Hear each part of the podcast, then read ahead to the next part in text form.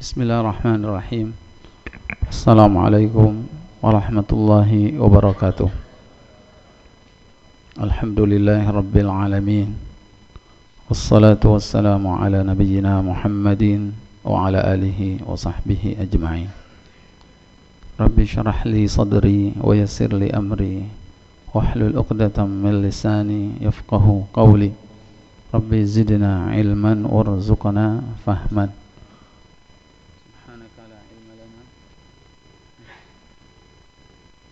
سبحانك لا علم لنا إلا ما علمتنا إنك أنت العليم الحكيم Bapak-bapak, ibu-ibu, jamaah salat zuhur Masjid Assalam, Majlis Taklim XL yang saya hormati dan insya Allah sama-sama mengharap ridha Allah Subhanahu Wa Taala. Kajian kita pada kali ini temanya adalah tentang lari dari takdir. Lari dari takdir. Boleh enggak kita lari dari takdir? Sebagaimana kita ketahui para jemaah bahwa takdir itu adalah ketetapan Allah Subhanahu wa taala yang sudah Allah tetapkan sejak zaman azali ya. Jauh sebelum alam ini diciptakan semua yang akan terjadi di alam ini sudah ditetapkan oleh Allah. Jadi dipastikan semuanya sudah tercatat. Termasuk kita hadir pada hari ini duduk di tempat ini itu sudah dicatat oleh Allah.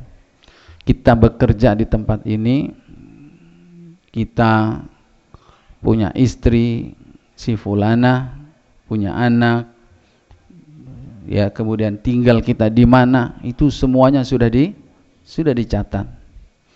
Sampai para sahabat ada yang bertanya kepada Nabi Shallallahu Alaihi Wasallam ya Rasul apakah kita melakukan aktivitas kita ini adalah berdasarkan ketetapan Allah takdir yang sudah Allah tetapkan ataukah bukan? Maka Nabi Shallallahu Alaihi Wasallam menjawab sudah semuanya sudah berdasarkan apa yang sudah ditetapkan oleh Allah lalu kata para sahabat kalau begitu, buat apa lagi kita berusaha? Kalau semuanya sudah ditetapkan. Maka Nabi SAW menjawab, lakukan saja. Fakullun muyassarun lima khuliqalahu. Semua akan dimudahkan tergantung apa yang sudah Allah tetapkan. Jadi pada zaman sekalian berbahagia, beriman kepada takdir, bahkan ini ditempatkan oleh dalam rukun Islam menjadi rukun iman yang ke yang keenam di mana dia adalah rukun iman yang puncak.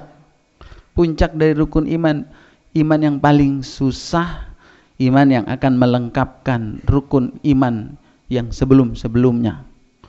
Maka para jamaah sekalian berbahagia benarnya amal kita itu amat sangat tergantung dengan e, benarnya iman kita kepada takdir Bagaimana kita menjadi seorang mukmin merasakan aman terhadap apa yang menimpa kehidupan kita, mau baik, mau sedang kena musibah, itu semuanya bergantung kepada bagaimana kita mengimani takdir.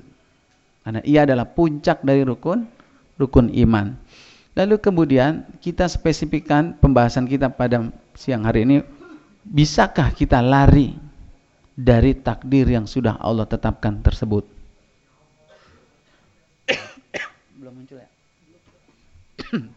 Kira-kira bisa nggak? Kita mendengar pada jamaah ada banyak istilah terhadap takdir ini. Yaitu di antaranya kita pernah mendengar, bisakah kita merubah takdir? Kira-kira takdir bisa berubah enggak? Lalu kemudian pertanyaan berikutnya, kalau lari dari takdir bisa enggak? Ya, tak, merubah takdir bisa atau tidak, lari dari takdir bisa atau tidak, para jemaah sekalian berbahagia, ini kita dapati ada beberapa banyak keterangan di dalam Al-Quran. Yang pertama, kita bisa lihat Al-Quran surat Al-Hadid ayat 22. Kalau berdasarkan Al-Quran surat Al-Hadid ayat 22, kira-kira takdir bisa berubah enggak? A'udzubillahi minasyaitonirrajim. Ma asaba min musibatin fil ardi wala fi anfusikum illa fi kitabim min qabli an nabra'aha. Inna dzalika 'ala Allah yasir. Semua yang terjadi di muka bumi ini baik itu di alam ini maupun dalam diri kita itu semuanya sudah dicatat sebelum kita diciptakan. Dan itu mudah buat Allah Subhanahu wa taala. Kira-kira berdasarkan ayat ini takdir bisa berubah atau tidak kalau semuanya sudah dicatat semuanya akan berjalan di muka bumi ini berdasarkan apa yang sudah dicatat bahkan ada malaikat para jemaah yang ditetapkan, dipilih yang namanya malaikat hafazah, disebut malaikat menjaga. Malaikat penjaga. Apa maknanya para jemaah? Hafazah itu ternyata bukan jagain kita, artinya apa namanya? Kalau kita mau kecelakaan, dijagain. Ternyata yang dimaksud jaga, penjaga di situ adalah menjaga, memastikan bahwa apa yang menimpa diri kita apa yang terjadi di alam ini itu sesuai dengan apa yang sudah ditakdirkan oleh Allah.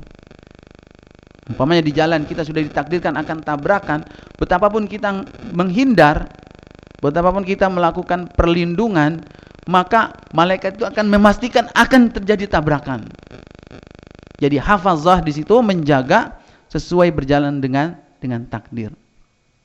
Maka boleh jadi kita bisa menyimpulkan kalau berdasarkan Al-Quran surat Al-Hadid ayat 22 ini, takdir mungkin tidak bisa berubah. Kalaupun berubah, kalaupun berubah, itu semuanya sudah di dalam catatan Allah Subhanahu wa taala. Ya, dan kita tidak ada yang tahu pada jemaah.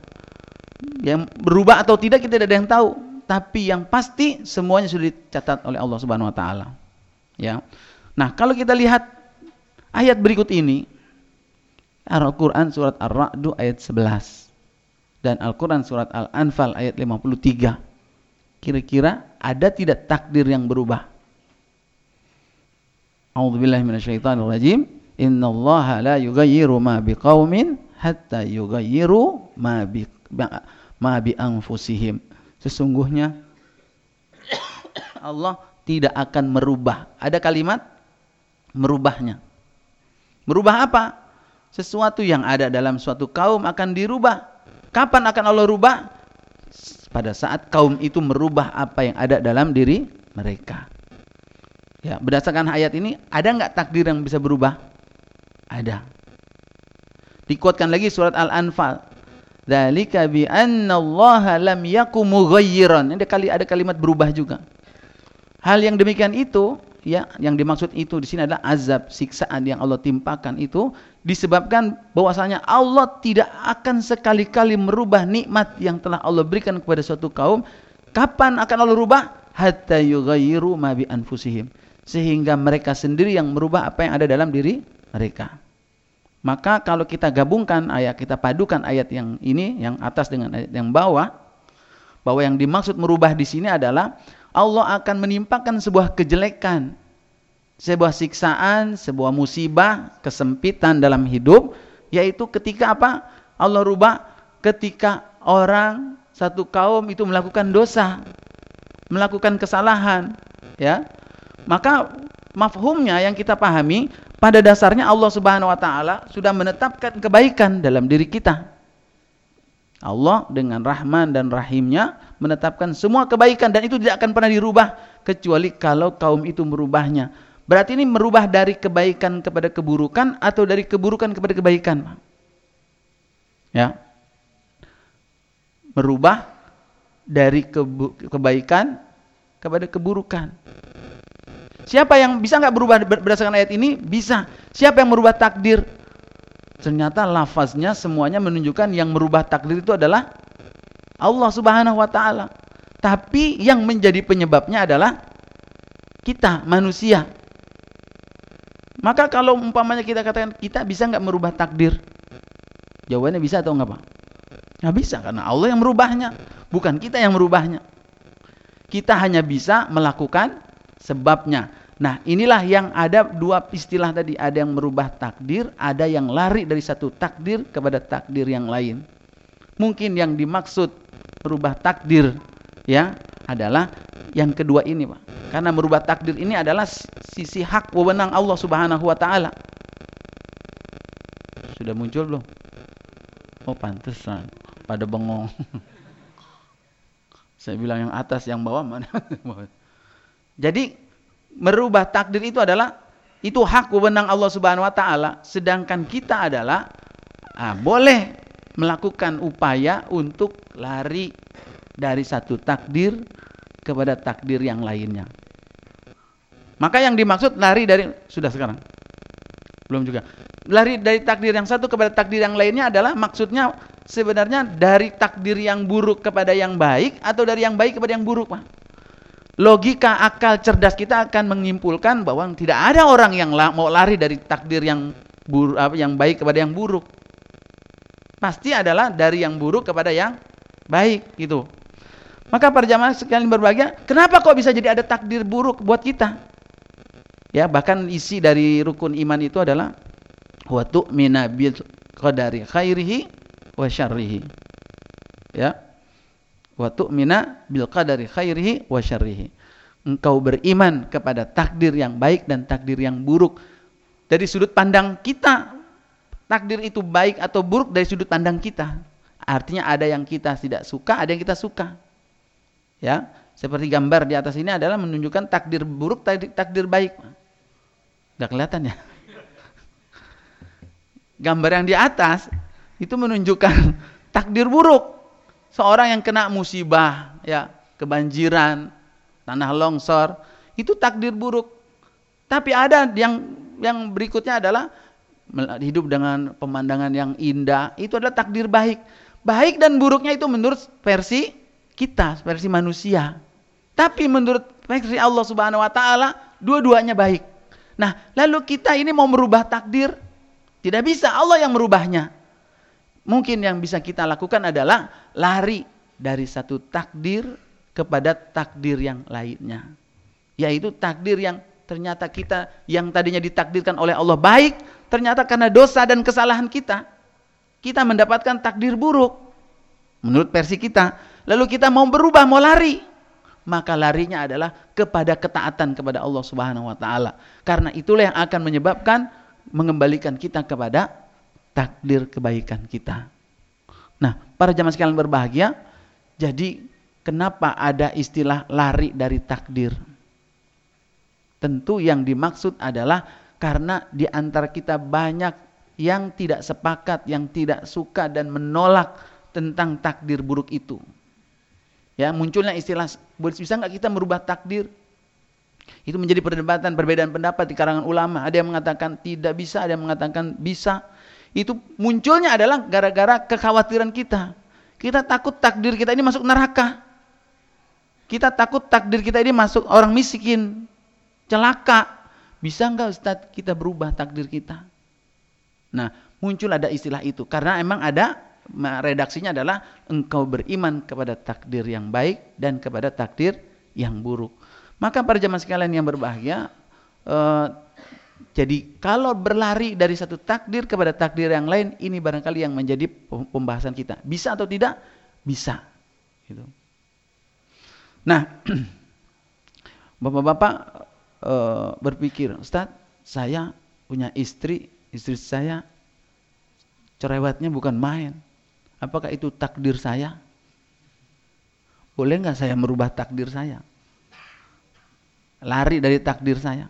Maksudnya apa, Pak? saya kok sekarang nasibnya apa namanya kalau usaha gagal terus bangkrut terus berulang-ulang nggak berhasil berhasil apakah memang sudah takdir saya menjadi orang miskin boleh nggak kita merubahnya jadi itu perkara-perkara itu semua adalah berangkat dari seseorang mendapatkan apa bagian yang tidak baik dalam kehidupan yang tidak dia suka lalu dia mau keluar dari takdir tersebut. Nah, orang yang beriman ketika beriman kepada takdir, mau dalam keadaan senang, mau dalam keadaan susah, mau dalam keadaan lapang ataupun sempit, kesempurnaan imannya kepada takdir itu yang menjadikan dia tetap aman. Apa pun yang menimpa diri dia, itu adalah bagian dari takdir Allah Subhanahu wa taala. Dia akan merasakan ketenangan ketika Allah menimpakan keburukan, pasti itu adalah kebaikan buat dia. Lalu kemudian yang harus dia lakukan adalah introspeksi diri dan merubah, bukan merubah, berlari dari takdir yang satu kepada takdir yang lainnya. Maka dari itu para jamaah, takdir apa namanya iman kepada takdir ini akan amat sangat menentukan mempengaruhi perilaku seseorang. Orang yang apa namanya bangkrut terus dalam usahanya ketika dia benar apa namanya imannya kepada takdir, maka dia tidak akan putus asa. Dia akan terus berusaha berusaha terus optimis. Bagian dari keyakinan dia kepada Allah Subhanahu wa taala. Dan kalaupun dia berhasil, dia tidak menjadi seperti Korun yang kaya tapi sombong mengatakan innama utituhu ala ilmin indi. Dia menganggap bahwa kayanya itu adalah bukan karena takdir dari Allah. Dia menganggap bahwa kayanya dia itu adalah karena ilmu yang dia punya. Nauzubillah. Hingga akhirnya Allah binasakan korun. Nah, para jamaah sekalian berkata, ini yang kebutuhan kita memperbaiki iman kita kepada takdir yang baik dan tidak takdir yang buruk. Apa yang harus kita lakukan kalau ternyata ternyata kita punya suami yang males punya suami yang temperamen, yang gak enak melihat sikapnya, kelakuannya. Kita punya istri yang ternyata di luar dugaan kita. Seperti tidak seperti apa yang kita bayangkan. Maka seseorang akan bisa mensikapinya itu dengan benar. Tidak salah dalam mengambil dalam mengambil keputusan. Nah, sebagai contoh pada zaman sekalian berbahagia tentang memahami lari dari satu takdir kepada takdir yang lain ini itu istilahnya baru muncul itu kita lihat kada kisah Umar ibnul Khattab radhiyallahu anhu yang disebutkan dalam hadis sahih riwayat Imam Bukhari dan Imam Muslim dari sahabat Ibnu Abbas radhiyallahu anhuma. Ini ada apa ada, istilah lari dari takdir. Kisahnya adalah diceritakan oleh sahabat Ibnu Abbas radhiyallahu anhuma bahwa satu ketika Umar Ibnu Khattab radhiyallahu anhu bersama rombongannya beliau sedang menuju ke Syam ya sedang menuju ke Syam. Ternyata di tengah jalan dapat berita, dapat kabar bahwa kota Syam saat itu sedang terkena wabah penyakit yang disebut dengan taun. Ya, awas, salah nyebut. Sebut wabah taun. Taun itu adalah wabah penyakit yang amat sangat berbahaya dan cepat menyebar dan mematikan. Kalau sudah menimpa satu daerah, maka bisa dipastikan itu mayoritas terkena semuanya. Penyakit tersebut. Kalau menimpa sebuah rumah, keluarga, semuanya itu bisa tersebar penyakit itu dan mematikan. Maka mendengar ada penyakit taun yang sedang mewabah di kota Syam, Umar ibn Khattab radhiyallahu anhu kemudian mau harus mengambil kebijakan. Apakah dia akan teruskan ya ke, ke daerah tujuannya ataukah dia harus balik lagi? Maka apa yang terjadi pada jamaah? Sebelum mengambil keputusan, inilah kehebatan Umar Ibn Khattab. Ya, beliau mengajak musyawarah para sahabatnya dulu. Yang pertama diajak musyawarah adalah generasi-generasi orang-orang yang muhajirin, orang-orang yang hijrah dari kota Mekah ke kota Madinah. Di dalam riwayat lain disebutkan yang diajak bicara itu musyawarah adalah ahlu badar dulu. Bagaimana menurut kalian? Kita lanjut atau kita pulang. Lanjut ke, ke kota Syam sedang ada wabah taun. Wabah taun itu adalah takdir bukan? Takdir baik, takdir buruk. Takdir buruk, ya. Penyakit. Apakah kita lanjut atau balik? Nah, kenapa minta musyawarah? Maka musyawarahnya Umar Ibn Khattab ini adalah sebuah usaha. Sebuah upaya dia untuk memilih atau mengalihkan takdir mana yang harus diambil. Kalau dia teruskan, itu tidak ada salahnya. Karena ternyata begitu minta pendapat kepada orang-orang muhajirin, orang-orang muhajirin itu orang-orang badar akhirnya berbeda pendapat juga para jemaah. Ada yang mengatakan, ya Umar, engkau ini dari dari rumah, dari Madinah, kita mau berangkat ke sebuah tempat, sebuah perjalanan yang enggak pantas kalau kita tuh balik lagi. Lanjutkan. Loh, Kan ada penyakit wabah taun. Sebagian lagi mengatakan, ya Umar, ini banyak yang datang dalam rombongan ini adalah para-para orang-orang mulia, para-para sahabat. Maka tidak pantut engkau mengajak mereka ke sebuah tempat yang ada wabah taunnya. Balik. Nah, kalau kita jadi Umar itu bagaimana mengambil keputusannya? Semuanya sahabat. Ya, ada yang bilang lanjut, ada yang bilang pulang. Kalau bapak-bapak pilih lanjut, pilih pulang. Yang bilang lanjut, dalilnya apa? Dalilnya adalah dalil takdir. Al-Quran surat Al-Baqarah ayat 243. Dikisahkan di situ ada sekelompok alam tara ilal ladina kharaju min diarihim wahum ulufun hadaral maut. Tidakkah kamu memperhatikan wahai Umar, ada sekelompok orang dulu yang keluar dari daerahnya, negerinya. Kenapa? Karena negerinya sedang terkena wabah penyakit. Mereka keluar. Berapa jumlah mereka? Allah sebutkan ulufun, beribu-ribu, banyak. Ngapain dia keluar? Mau menghindar dari penyakit yang menimpa di negerinya. Tapi ternyata ternyata apa yang terjadi? Faqala lahumullahu mutu. Malah Allah bilang mengatakan kepada mereka, mati aja sekalian ente pada. Dia keluar mau menghindari kematian, tapi dia tidak bisa lari dari kematian. Artinya apa? Kalau bicara tentang takdir, lanjutkan. Kalau memang Allah takdirkan kita kena wabah tahun itu, ya kita akan kena ya Umar. Kalaupun kita enggak kena, ditakdirkan oleh Allah, Ya, kita meskipun datang kita nggak akan kena. Kalaupun kena kita keluar balik lagi pun tetap aja kita mati juga. Maka sebagian ada yang mengatakan lanjut terus kita kesam. Tapi sebagian lagi ada yang mengatakan jangan. Nah, dalil yang kedua hadis dari Aisyah radhiyallahu anha qalat dia berkata, Sa'altu Rasulullah sallallahu alaihi wasallam, aku pernah bertanya kepada Rasulullah kata Aisyah anit taun tentang taun, penyakit wabah taun. Apa itu ya Rasulullah? Maka Rasulullah SAW menjawab bahwasanya taun itu anahu azabun. Oh ternyata taun itu adalah azab. Bahasa yang digunakan oleh Nabi adalah azab. Yab'athuhullahu ala mayyasha. Allah kirim azab tersebut kepada orang yang Allah kehendaki. Tapi dalam waktu yang sama azab itu Allah jadikan menjadi rahmat bagi orang yang beriman. Jadi satu kejadian, satu peristiwa dibagi sebagian orang ini menjadi azab, tapi sebagian lagi menjadi menjadi rahmat. Apa itu maksudnya para jamaah?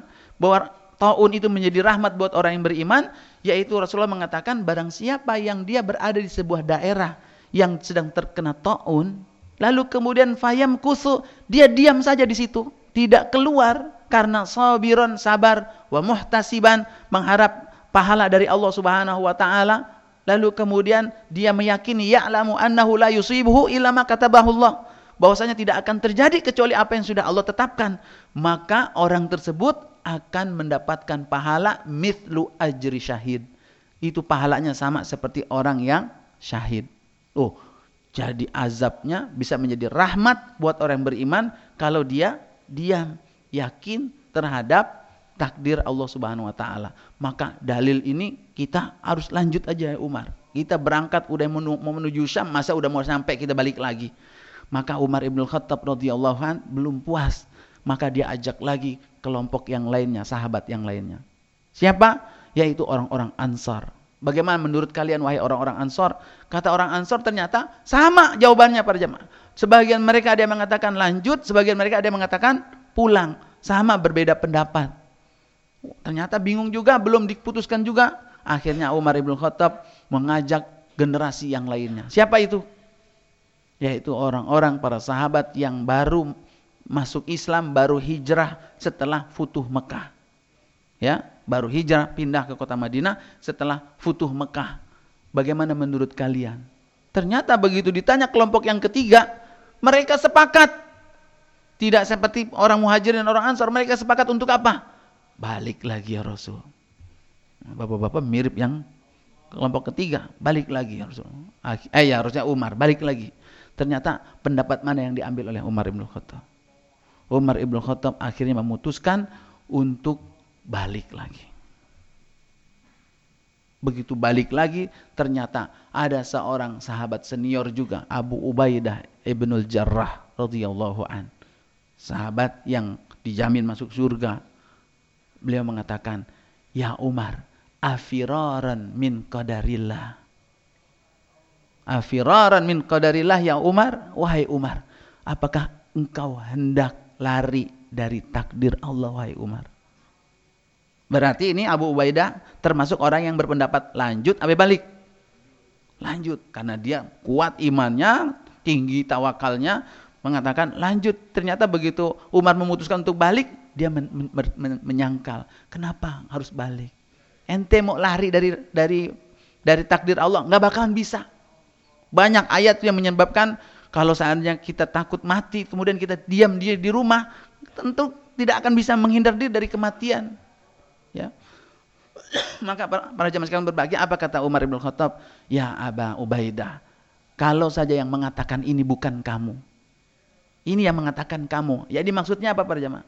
Umar ibn Khattab berbeda pendapat antara pendapatnya dengan pendapatnya Abu Ubaidah.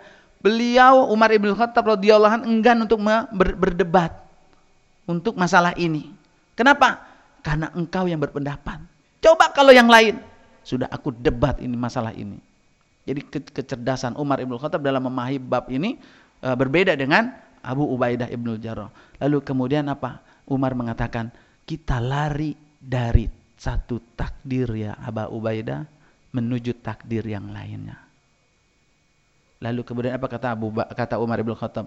Aro'aita ya Aba Ubaidah, tidakkah kamu perhatikan kalau kita bawa kambing untuk kita gembalakan, datang ke sebuah satu lembah, ternyata ada bagian dua bagian lembah tersebut yang satu kering kerontang tidak ada rumput yang satu ada kering kerontang ada rumputnya ke manakah kambing kita akan kita bawa wahai Abu Ubaidah Bukankah kita bawa kepada yang daerah yang apa namanya? subur? Sedangkan ini kering berdasarkan takdir Allah, ini subur berdasarkan takdir Allah. Kita datang ke sini lalu kita pindah. Kenapa tidak boleh? Itu dalil alasan Umar ibn Khattab radhiyallahu an. Ternyata apa yang terjadi? Berbeda pendapatnya biasa para jamaah. Namanya sebuah ijtihad, sebuah pemahaman yang yang dipahami oleh para ulama, para sahabat. Tapi ternyata tidak lama kemudian datanglah seorang sahabat yang bernama Abdurrahman bin Auf. Masih dalam satu hadis ya lanjutannya. Abdurrahman bin Auf akhirnya membenarkan ijtihad yang diambil oleh Umar ibn Khattab. Beliau mengatakan, e, aku pernah mendengar Rasulullah SAW bersabda. Apa kata Nabi? Ida sami'tum. Apabila kamu mendengar bi ardin di sebuah sebuah daerah kemudian daerah tersebut terkena penyakit taun, fala taqdimu alaih. Jangan kamu datang ke daerah tersebut. Tapi kalau aku antum biha, kamu sudah ada di dalam negeri, daerah tersebut, fala takhruju minhu firaran. Janganlah jangan keluar dari negeri tersebut. Artinya perkataan Nabi yang dikutip oleh Abdurrahman bin Auf ini membenarkan perkataan apa istihadnya Umar. Kenapa? Sebab Umar belum nyampe. Maka jangan datang. Kecuali kalau udah ada di dalam. Nah itu yang dijadikan dalil oleh Abu Ubaidah Ibnu Jarrah. Artinya apa? Selama itu belum terjadi para jamaah, kita masih punya kekuatan, kesempatan untuk menentukan mau ambil takdir yang mana. Silakan. Tapi kalau udah dia sampai di dalam sebuah daerah, dia nggak bisa keluar. Apalagi sudah terkena virus tersebut, apalagi tidak ada sarana untuk bisa keluar, maka baru itu digunakan sebagai rahmat, yaitu sabar saja. Jangan keluar.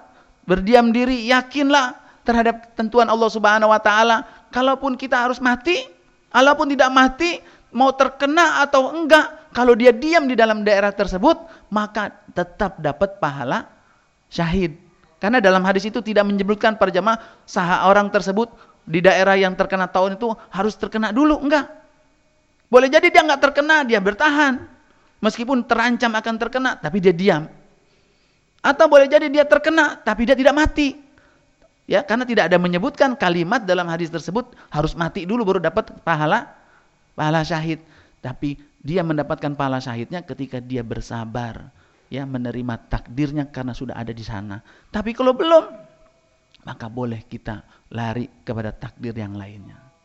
Jadi Bapak Ibu, pada zaman sekalian berbahagia, kalau Bapak-bapak saat ini sudah punya pasangan yang nyebelin, Bagaimana cara lari dari takdirnya? Nah, kalau belum nikah sih boleh. Wah ini ada yang nyebelin, ada yang gak nyebelin. Ganti deh nikahnya yang tadinya sama si A pindah kepada yang si B. Tapi kalau udah nikah sama si A, biar kata nyebel bagaimana juga, ya jaga baik-baik itu karena takdir kita itu. Bersabar itu, menahan diri hingga Allah Subhanahu wa taala akan datangkan banyak kebaikan. Jangan sembarangan nggak enak sama dia cerewetnya minta ampun Ustaz, saya mau ganti sahabatnya yang lain.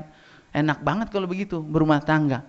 sabar. Kalau mau ganti sebelum nikah, ya. Sebelum nikah, begitu.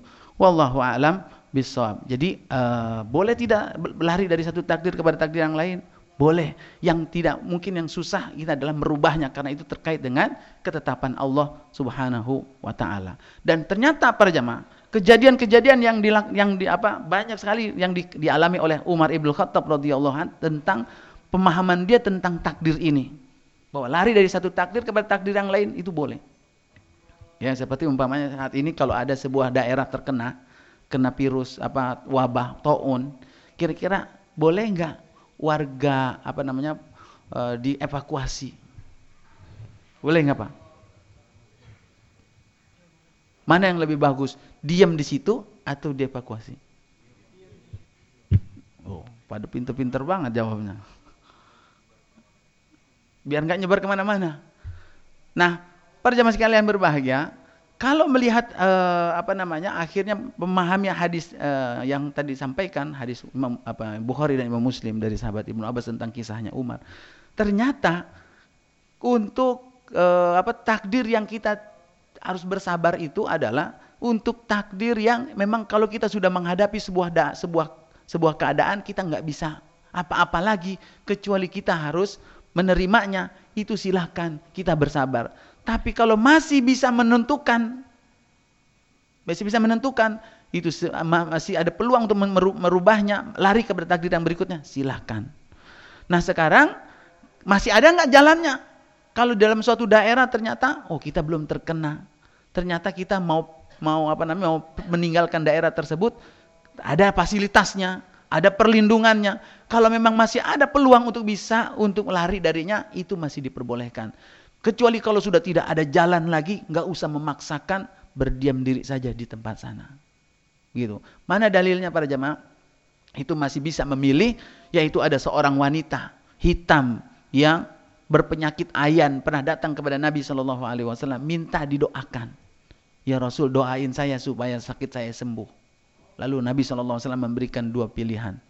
Ya, kamu saya doakan, saya jamin sembuh kasih garansi sembuh penyakitnya karena doa Nabi diijabah ataukah kamu bersabar saja pulang saya kasih garansi surga. Pilih yang mana? Ternyata dia masih bisa memilih.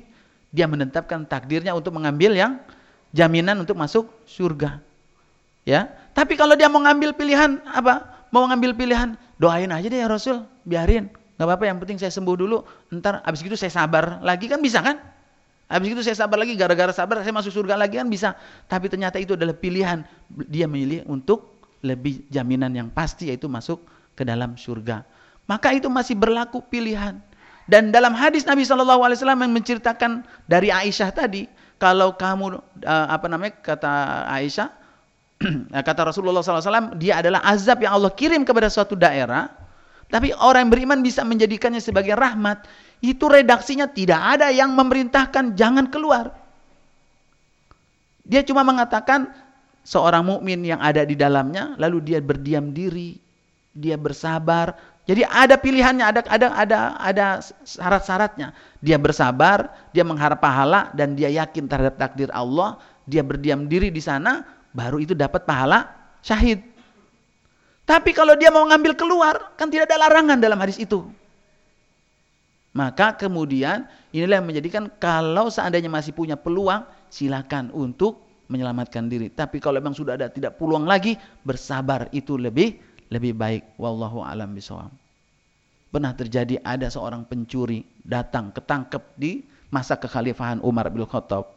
Akhirnya diputuskan setelah disidang bahwasanya pencuri itu akan dipotong tangan. Pencurinya menghelah ya, mengelak. Dia mengatakan, "Ya Umar, Ya Amirul Mukminin, saya mencuri ini karena takdir Allah Subhanahu wa taala. Masa yang mau potong tangan saya?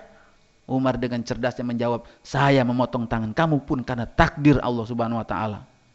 Bengong dia. Artinya takdir dilawan takdir lagi.